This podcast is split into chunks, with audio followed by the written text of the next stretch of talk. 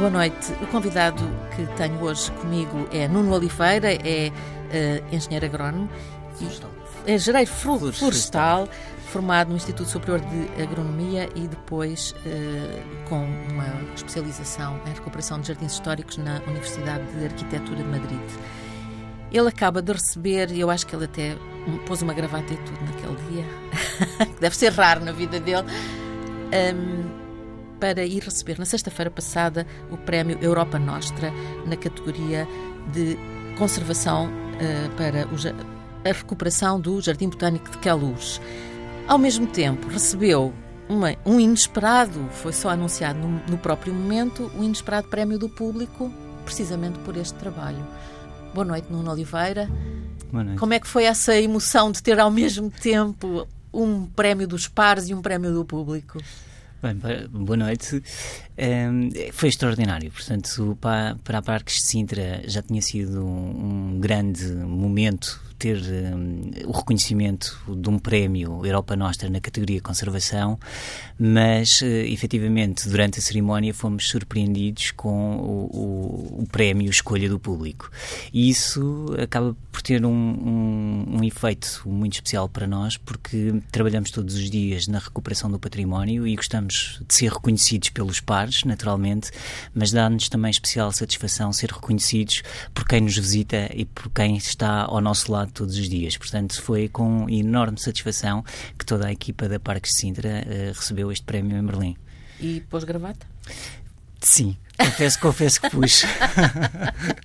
Tinha que ser, era uma, era. uma, cerimónia oficial, não é? O momento exigia, portanto teve que ser. A cerimónia foi em Berlim este ano e uh, eu não disse, mas o, o Nuno Oliveira é responsável pelo património natural do Monte da Lua, dos parques de Sintra e, portanto, é responsável pelos parques, jardins e florestas. Ele nasceu em Sintra em 1976 e, portanto, nasceu logo ali no meio de, de, daquela beleza toda.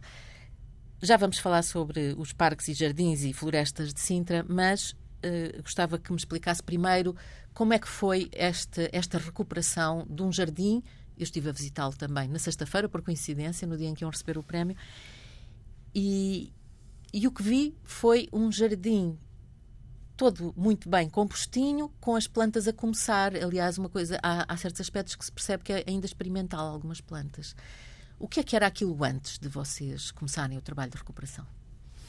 Bem, o, o, processo de recuperação foi, foi, foi um processo muito extenso. Um, a Parques Sintra, em 2012, recebe para gestão o Palácio Nacional e os Jardins de Queluz. E, e, desde logo, fez um levantamento sobre as prioridades de intervenção nos jardins, onde o Jardim Botânico de Queluz sobressaiu.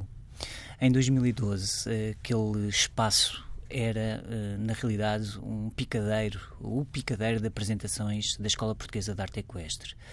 Um, era um picadeiro que já estava degradado, uh, bastante degradado, que já não cumpria com as funções para os quais tinha sido desenhado, digamos assim, e portanto nem jardim botânico, nem Mas picadeiro. Mas tinha sido jardim botânico antes? Sim, tinha sido jardim botânico. Portanto, o jardim botânico, nós estamos a falar de um jardim botânico muito importante a nível nacional, mas muito desconhecido do grande público em geral. Estamos a falar de um dos quatro jardins botânicos setecentistas uh, em Portugal, portanto, a par uh, do Parque Monteiro Mor, do Jardim Botânico da Ajuda, do Jardim Botânico de Coimbra, temos o, o nosso Jardim Botânico de Queluz e uh, foi construído na, entre 1769 e 1780, portanto, com quase 10 anos uh, do ponto de vista de construção. Um, e era um jardim botânico um, vocacionado para o entretenimento, portanto, aliás, como são, como são os jardins de Queluz. Os jardins de Queluz são jardins de entretenimento. Aliás, têm uns nomes muito engraçados, têm desde o, lar, o Lago da Preguiça, não é? até o, o Jardim dos macacos, penso eu. O lago, provavelmente. O lago dos macacos, o Pórtico da Fama, a Horta dos Príncipes, a, a, o Lago dos Dragões, o, tudo isto tem assim uns nomes que uh, Além de ter o, o, jogo da pela, não é? Sim. Já vamos o, falar também do jogo da pela. Sim, os, os, que a luz tinha espaços uh, verdadeiramente dedicados ao entretenimento. Um, entretenimento da família real. Da família real, exatamente. Portanto, temos o, o jogo da pela, tínhamos o jogo dos cavalinhos, tínhamos o labirinto, o jogo da cabra cega, uh, tínhamos o próprio canal uh, de que a luz, o canal dos azulejos, onde uh, existiam umas comportas, a água subia e andavam de gôndola no, no, no jardim. De gôndola? Exatamente. Tinha uma barraca rica, tinha a Casa da Música, tinha uma casa holandesa.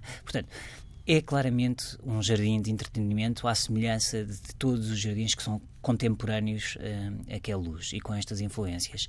O que acontece hoje em Queluz e, e faz parte da nossa missão é um, o que existe hoje é a falta de compreensão deste espaço. Portanto, quem nos visita hoje tem alguma dificuldade em, em entender que jardins eram aqueles, que são aqueles e, e para que é que uh, eram desenhados e, e qual o grande objetivo destes jardins. E portanto a par de, dos processos que nós temos na Parque Sintra de recuperação dos jardins, temos também a missão de transmitir conhecimento a quem nos visita. E, portanto, temos esta dupla função de recuperar, mas também de abrir, de explicar e de contribuir de alguma forma para que os visitantes percebam o espaço que, que visitam.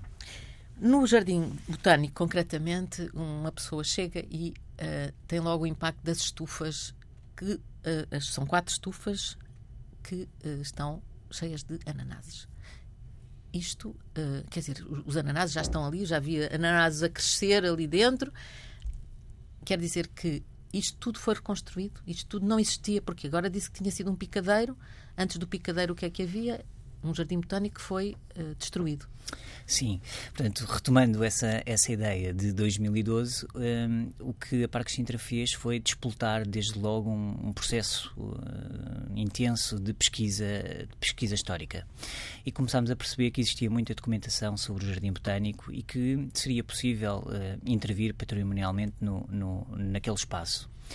Paralelamente, um, começámos a perceber em 2012 que existia um conjunto de pedras, de cantarias espalhadas pelos 16 hectares dos jardins. Portanto, debaixo destas nossas sebes extensíssimas de bucho ao longo de todo o jardim, existiam cantarias.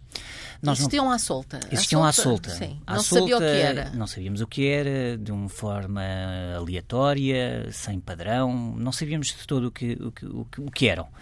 E uh, ali é que elas não podiam ficar e, portanto, começámos um processo de recolha, limpeza, catalogação, inventariação de todas aquelas cantarias. E, uh, com enorme surpresa nossa, vamos encontrar hoje o Lago Central do Jardim Botânico, as peças que constituíam o Lago Central, começámos a perceber que uh, existiam outras peças que nós não compreendíamos, mas começámos a, a fazer uh, o, o, testes de montagem de, destas peças. Um puzzle. Um puzzle. Começámos literalmente a montar um puzzle e começámos a perceber que estas peças diziam respeito às bases das estufas. Uh, isto é particularmente importante porque em, dois, em, em 1984 o jardim é desmantelado, mas não é feito nenhum levantamento sobre todas as estruturas que lá estavam. Portanto, nós não tínhamos documentação que nos dissesse claramente que tinha sido salvaguardado o lago central, que tinha sido salvaguardada a cantaria das estufas. Portanto, estávamos a trabalhar um bocadinho sem rede, sem perceber muito bem o que é que íamos encontrar. Mas uh, o entusiasmo começa a crescer. Portanto, a, a par da Deixa investigação ver histórica. Onde é que é isto, exatamente. É? A par da investigação investigação histórica, começamos a perceber que tínhamos cantarias que diziam respeito ao Jardim Botânico. Portanto, este processo de reconstituição... Por que é que essas pedras tinham sido eh, espalhadas? Bem, eu acho que com boa intenção, um, eh, elas foram, elas foram, foram retiradas, retiradas e, e, e colocadas no jardim. Portanto, na altura eh, não consigo não consigo dizer exatamente qual foi o objetivo ou qual foi a intenção de as dispor ao longo do jardim e se eventualmente até foram mexidas duas e três vezes, porque estamos a falar de mais ou menos 20 anos. Um, que se Na passaram... sequência das cheias de, 1800, de 1983. De exatamente. É? Portanto, o, o, o jardim sempre teve sujeito a cheias.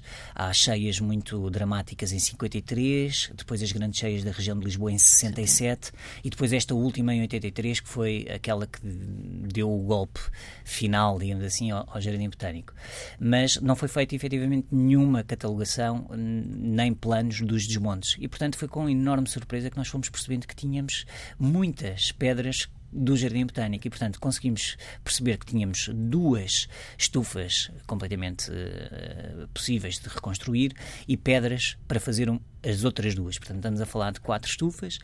Elas originalmente, eh, portanto, no Jardim Setecentista, eram estufas que eram utilizadas para acomodar plantas vindas, porque as estufas não foram construídas as quatro ao mesmo tempo. Primeiro foram ah. duas estufas que, que, serviam para plantas da América e de África, e depois outras duas estufas uh, para plantas asiáticas. Uhum. Uh, contudo, existem descrições de que os ananases eram, construí eram, eram plantados também no jardim botânico e, na, e, e, e, nas estufas. E, portanto, nós não tendo tido a oportunidade de descobrir, ou não há bem a oportunidade, mas uh, não tendo tido a felicidade de de descobrir uh, documentação que nos dissesse exatamente que plantas é que existiam em cada estufa, uh, tomámos a opção de uh, colocar os ananases a crescer em todas estas estufas. E estão, estão esplendorosos.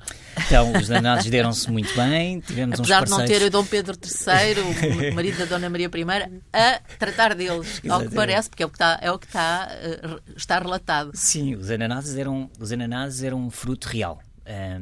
Não, não, não existia esta noção de que temos hoje, que é um, um fruto perfeitamente banal aos dias, aos dias de hoje, mas um, efetivamente uh, no século XVII era um fruto extraordinário.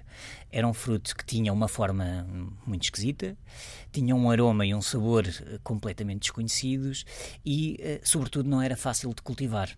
Portanto, nós estamos a falar de uma planta que vem da América Central, um, que vem para a Europa, fora do seu clima e fora das, das, características que lhe permitem sobreviver, digamos assim, e portanto era muito difícil produzir ananases. Existe um, um primeiro registro do primeiro ananás a ser produzido na Europa, um, que está documentado num quadro em que o jardineiro real inglês oferece o fruto real ao, ao rei Carlos II uh, então e isto mostra cerimónia.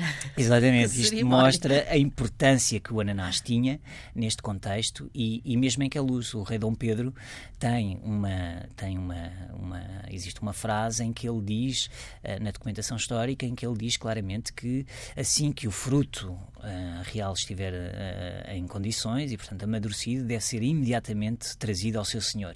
E portanto isto mostra claramente que havia aqui um cerco muito, muito grande à, à produção e, portanto, e ao consumo por quem de direito uh, a este fruto. Portanto, agora, as estufas estão todas com ananases neste momento, não é? Uh, poderão eventualmente mudar uh, uh, aquilo que lá está plantado noutra altura ou não, nessas estufas? Sim, eventualmente. O, o que acontece é que nós tomamos a decisão de colocar ananases nas quatro estufas, portanto, os ananases, uh, tínhamos muita documentação histórica que, que, que validava essa, essa, essa opção. por curiosidade, referir que os ananases cresciam, e está referenciado que eles cresciam numa cama de casca de carvalho que vinha, esta casca de carvalho vinha das indústrias dos cortumes da E, portanto, esta casca de carvalho fazia uma cama quente para os, para os ananases. E os ananases cresciam bem nesta, neste solo uh, com temperatura. Uh, isso não invalida que uh, no futuro, se tivermos, uh, se descobrirmos documentação que nos diga exatamente o que é que era, o que, é que era plantado em cada uma das estufas, possamos dar aqui um passo, um passo atrás e, portanto, reformular um pouco o conteúdo em termos de plantação.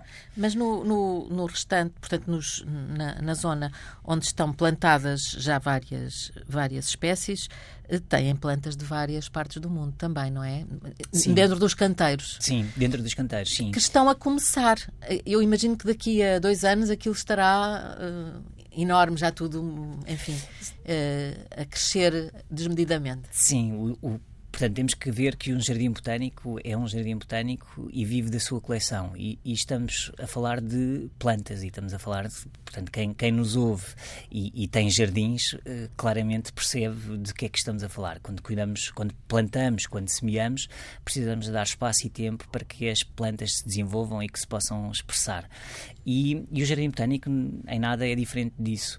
Um, o que nós hoje podemos ver no Jardim Botânico é também o resultado desta, desta investigação histórica e, neste caso em particular, tivemos a ajuda preciosa do arquiteto Mário Fortes, da Direção-Geral de Património Cultural, que identificou um, um, documento que é um documento precioso neste projeto todo, que é uh, um índex de plantas que existiam na altura, portanto setecentista, que foi produzido pelo médico da Rainha uh, Dona Maria, uh, que foi o médico Moraes Soares, que catalogou e identificou todas as plantas que existiam no botânico o que nós fizemos não foi mais do que voltar a ter essa coleção histórica, falando com jardins botânicos congêneres e, e arranjando as plantas e as sementes um, para esta coleção. E, portanto, agora é preciso deixá-las crescer e expressar-se nos próximos tempos. Sim, isso vai ser. Vai, é, um, é um trabalho minucioso, mas é um trabalho, uh, imagino, para um, para um silvicultor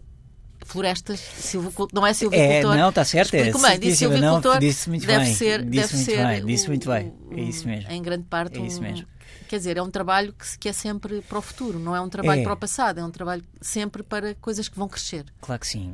Portanto, a, a equipa do, do Jardim Botânico é composta por um- uma equipa multidisciplinar. Portanto, um, trabalho com arquitetos paisagistas, trabalhamos com conservadores restauradores, com arqueólogos, com engenheiros civis, com arquitetos. Portanto, a equipa da Parques de Sintra é multidisciplinar, é muito grande.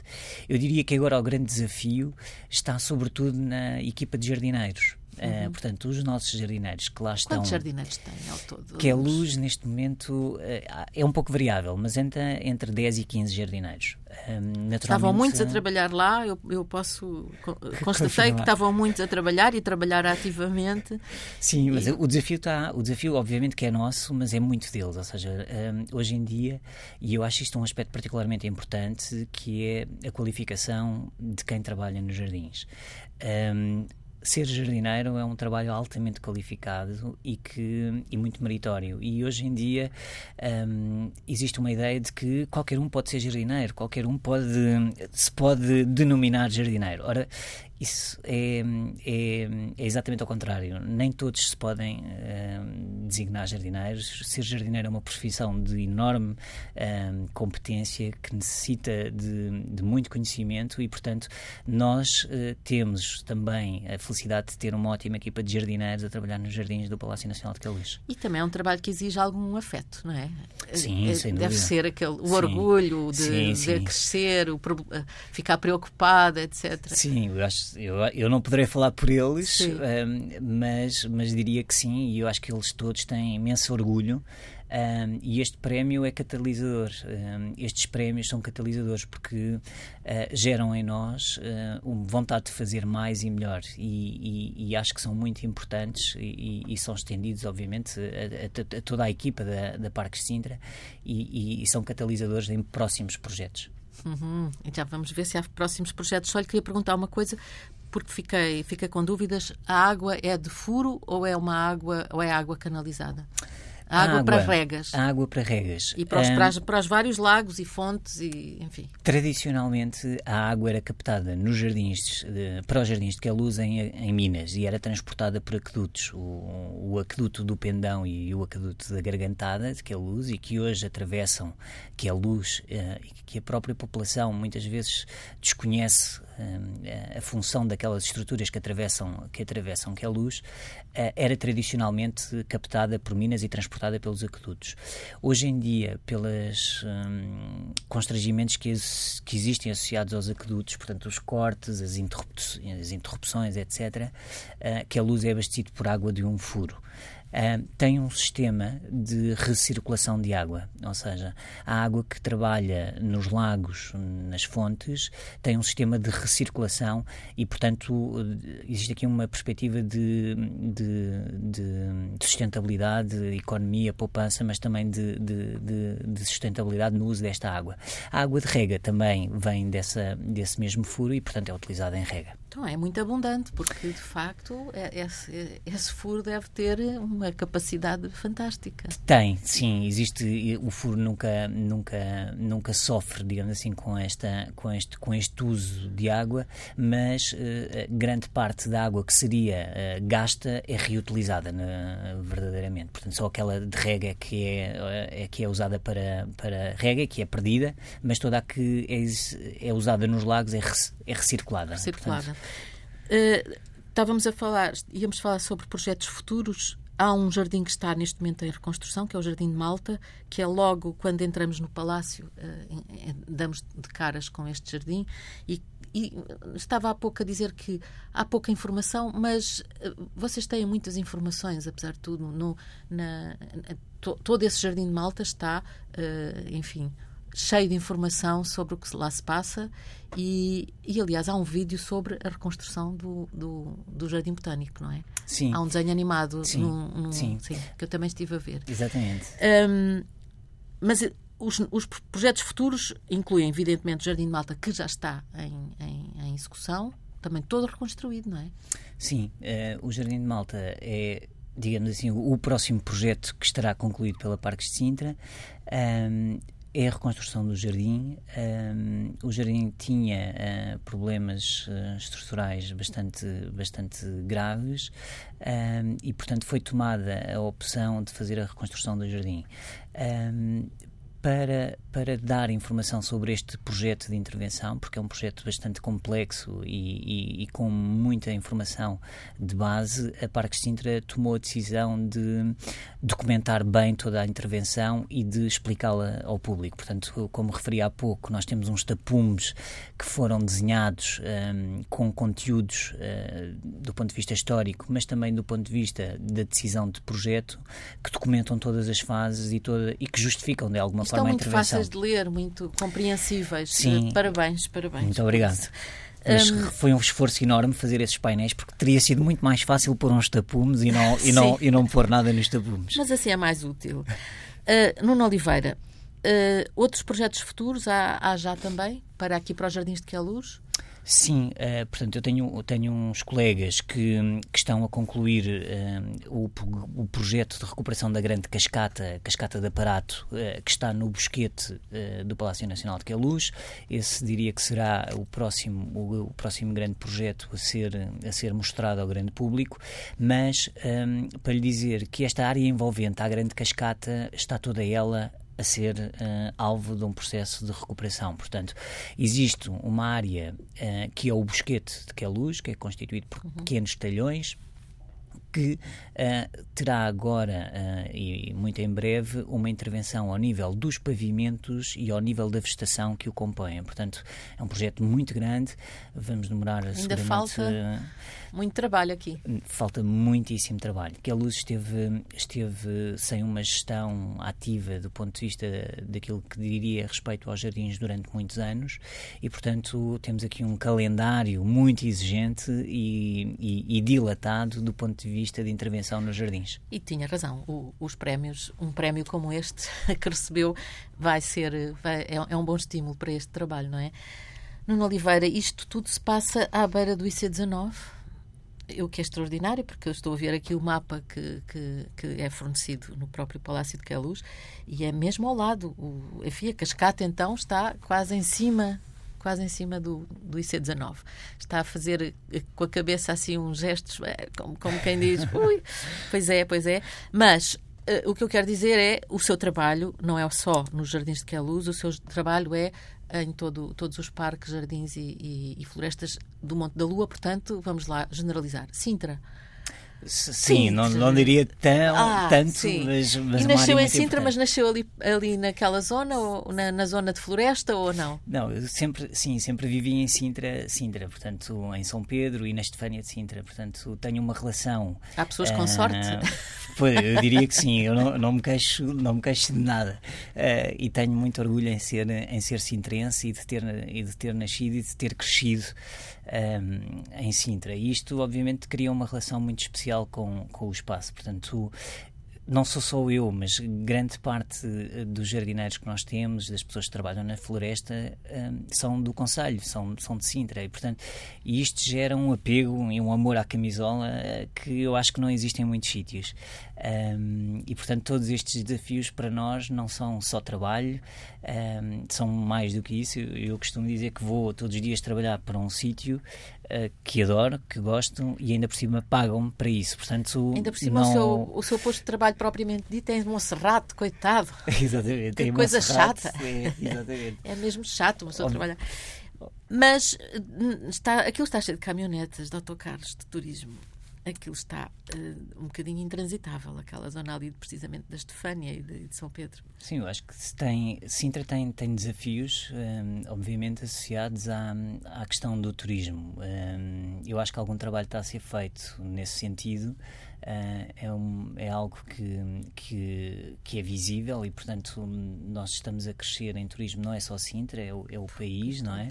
Um, mas eu acho que Sintra está atenta a estes, a estes problemas e, obviamente, com a boa intenção de os, de os resolver da melhor forma. Portanto, acho que, acho que todos temos essa percepção, mas temos também aqui um desafio grande, mas acho que, acho que estamos a trabalhar no sentido de, de poder resolver da melhor forma. Hum.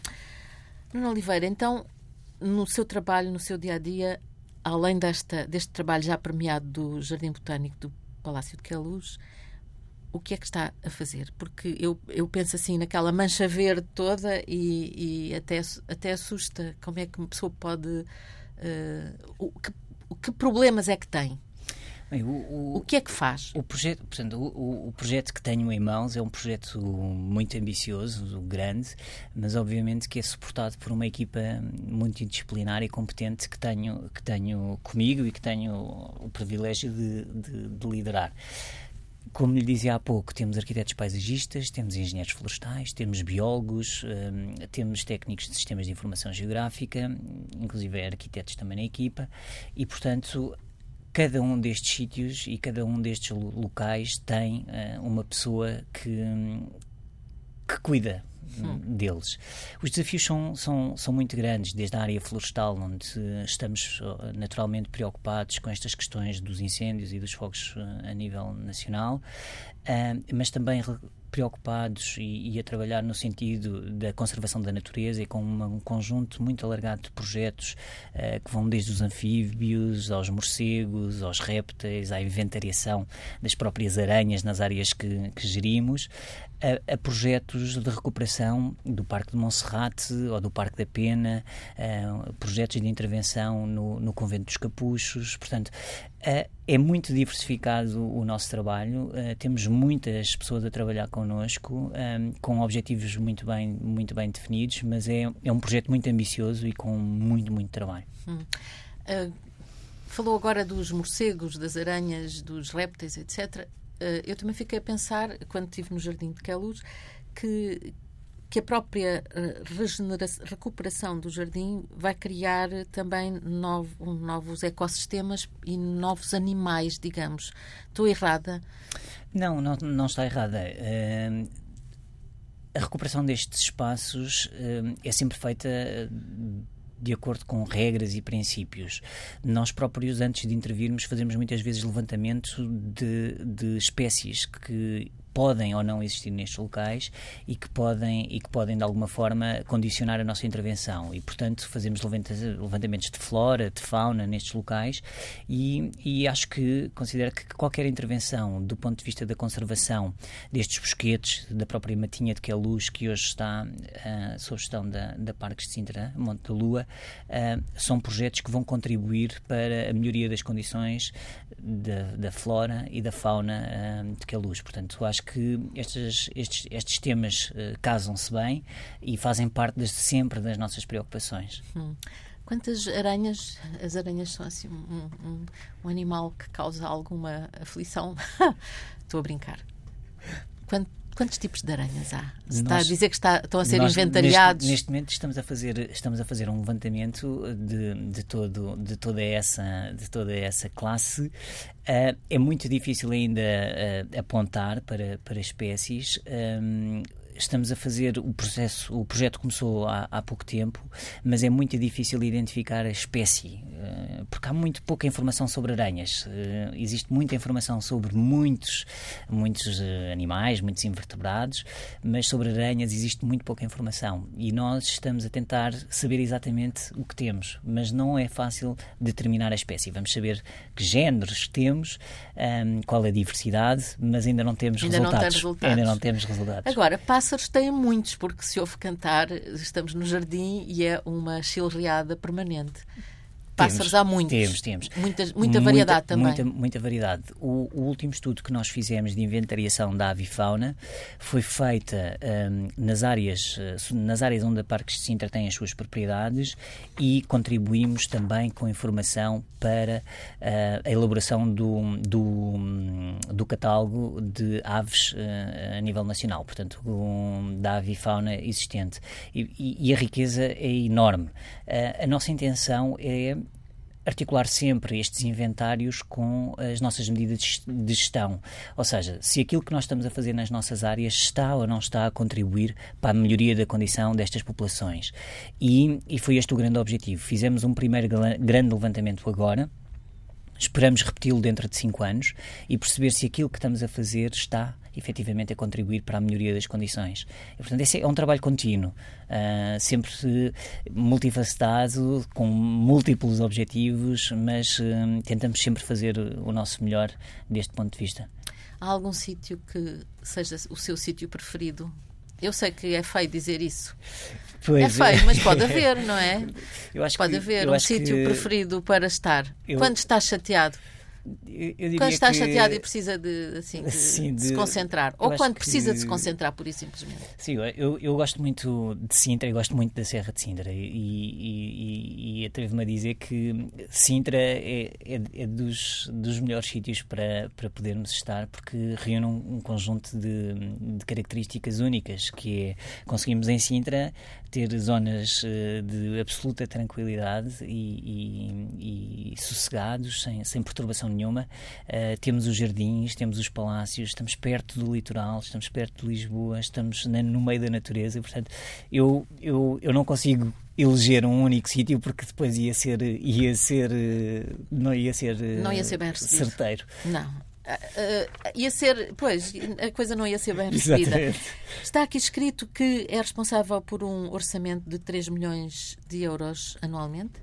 Sim, Portanto, a Parques de Sintra funciona com, com orçamentos plurianuais. Portanto, temos um conjunto de projetos que estão identificados, uh, que são orçamentados, são propostas da administração da Parques de Sintra, que aliás tem sido sempre um elemento determinante e, e, fulcral, e fulcral em todos estes projetos, porque acredita na, na, na, na nossa estrutura e tem sido sempre de um apoio incondicional uh, aos projetos uh, que são sugeridos. Depois, estes projetos projetos são, são aprovados pela administração e aprovados pelas tutelas e depois temos que os executar hum, da melhor forma, mas uh, trabalhamos com muitos projetos, como viu, um, e com muita responsabilidade. Quando diz 3 milhões, não é para os jardins de Queluz? Não, não, é para tudo. É, é, é, é, para tudo, é, em geral. É para sim, tudo em geral. Sempre que podemos, uh, candidatamos-nos a fundos comunitários, tentamos fazer investimento com apoio, apoio comunitário e é importante também, uh, se calhar, dar nota de que todos os investimentos que são feitos na Parque Sintra, incluindo a manutenção, um, o dinheiro provém das receitas que são geradas diretamente por nós. Portanto, ah, exatamente. Portanto, não, não é uma empresa pública, portanto não tem, uh, não tem uh, dotação do Orçamento de Estado, portanto tem que funcionar com, um, com as receitas que gera. E, portanto, é também muito importante explicar ao público que nos visita que o dinheiro que está a ser uh, pago à entrada dos nossos monumentos tem uma aplicação direta na recuperação e na conservação do património. É um modelo um, sui generis, não, não existem muitos, muitos exemplos um, deste tipo de, de, modelo e de funcionamento, mas que na Parques de Sintra tem sido um, um caso de sucesso. Eu fiquei a pensar quem é quem é que come aqueles, aqueles frutos que, que aparecem ali, porque eu vi tanta fruta, tantas árvores de fruto, e fiquei curiosa, porque desde. Vi, vi tudo. Quer dizer, os Sim. ananases já, os, os, ananases, não sei se já, estão, já têm alguns prontos para, para ser alimentados, para, para, para alimentarem, uh, agora que não há rei, terão de ir para alguma mesa, não é? Mas têm muita, muita fruta naquela, Sim. naquele jardim. Que a luz, que a luz é, é, importante referir que a luz teve, no início do século XX, eh, instalado nos jardins uma escola de pomicultura, portanto, uma escola hum, para produção e para cultivo de, de árvores de fruto. E muitos dos laranjais que hoje nós vemos em, em que a luz são, datam desse, desse tempo. A, Parque Sintra tem um projeto que eu, que eu acho interessante, um, que tem que ver com a utilização das laranjas que são produzidas nos nossos jardins e nós temos uma parceria com a Entre Ajuda, que por sua vez um, ajuda o Banco Alimentar uh, na recolha de todos estes frescos. Portanto, o Banco Alimentar funciona muito com base em produtos uh, conservados, portanto enlatados, massas, açúcares, etc., mas tem sempre um déficit muito grande de produtos frescos. Portanto, o que nós fazemos é, nas épocas certas, uh, temos aqui um protocolo e tem funcionado lindamente com a entreajuda que traz as, as, os seus voluntários, a sua força de trabalho para os laranjais de Queluz. As laranjas são encaminhadas para o Banco Alimentar e temos aqui um escoamento uh, que nos satisfaz muitíssimo do ponto de vista da utilização das laranjas. Os ananases é uma produção ainda muito tímida, mas os jardineiros, neste caso, têm, têm autorização para poder, para poder consumir consumir um ou outro assim que eles estão preparados para ser, Sim, para ser consumidos. Exatamente. Mais vale que sejam eles a, a, a consumi-los do que se estraguem. Claro Exatamente. E, e, sempre é melhor aplicado do que eh, ir só para a mesa do rei, não é? Exatamente, é mais nós. democrático. É mais democrático. Muito obrigada, Nuno Oliveira, por, e parabéns pelos prémios da Europa Nostra. Foram dois prémios, o prémio de conservação e o prémio do público para o, a recuperação do Jardim Botânico do, dos, do Palácio de Queluz. Vale a pena ir lá visitar, está aberto ao público. Uh, como se ouviu, o pagamento, uh, o bilhete que se paga para entrar no Palácio de Queluz é inteiramente uh, aplicado na, na, na própria, na, no, própria, no próprio funcionamento do, do Palácio e uh, os laranjais, como vimos também, vão, para, vão parar a, a, boas mãos e os ananases também. Este foi o começo de conversa desta semana com o apoio técnico do José Guerreiro. Até à próxima semana.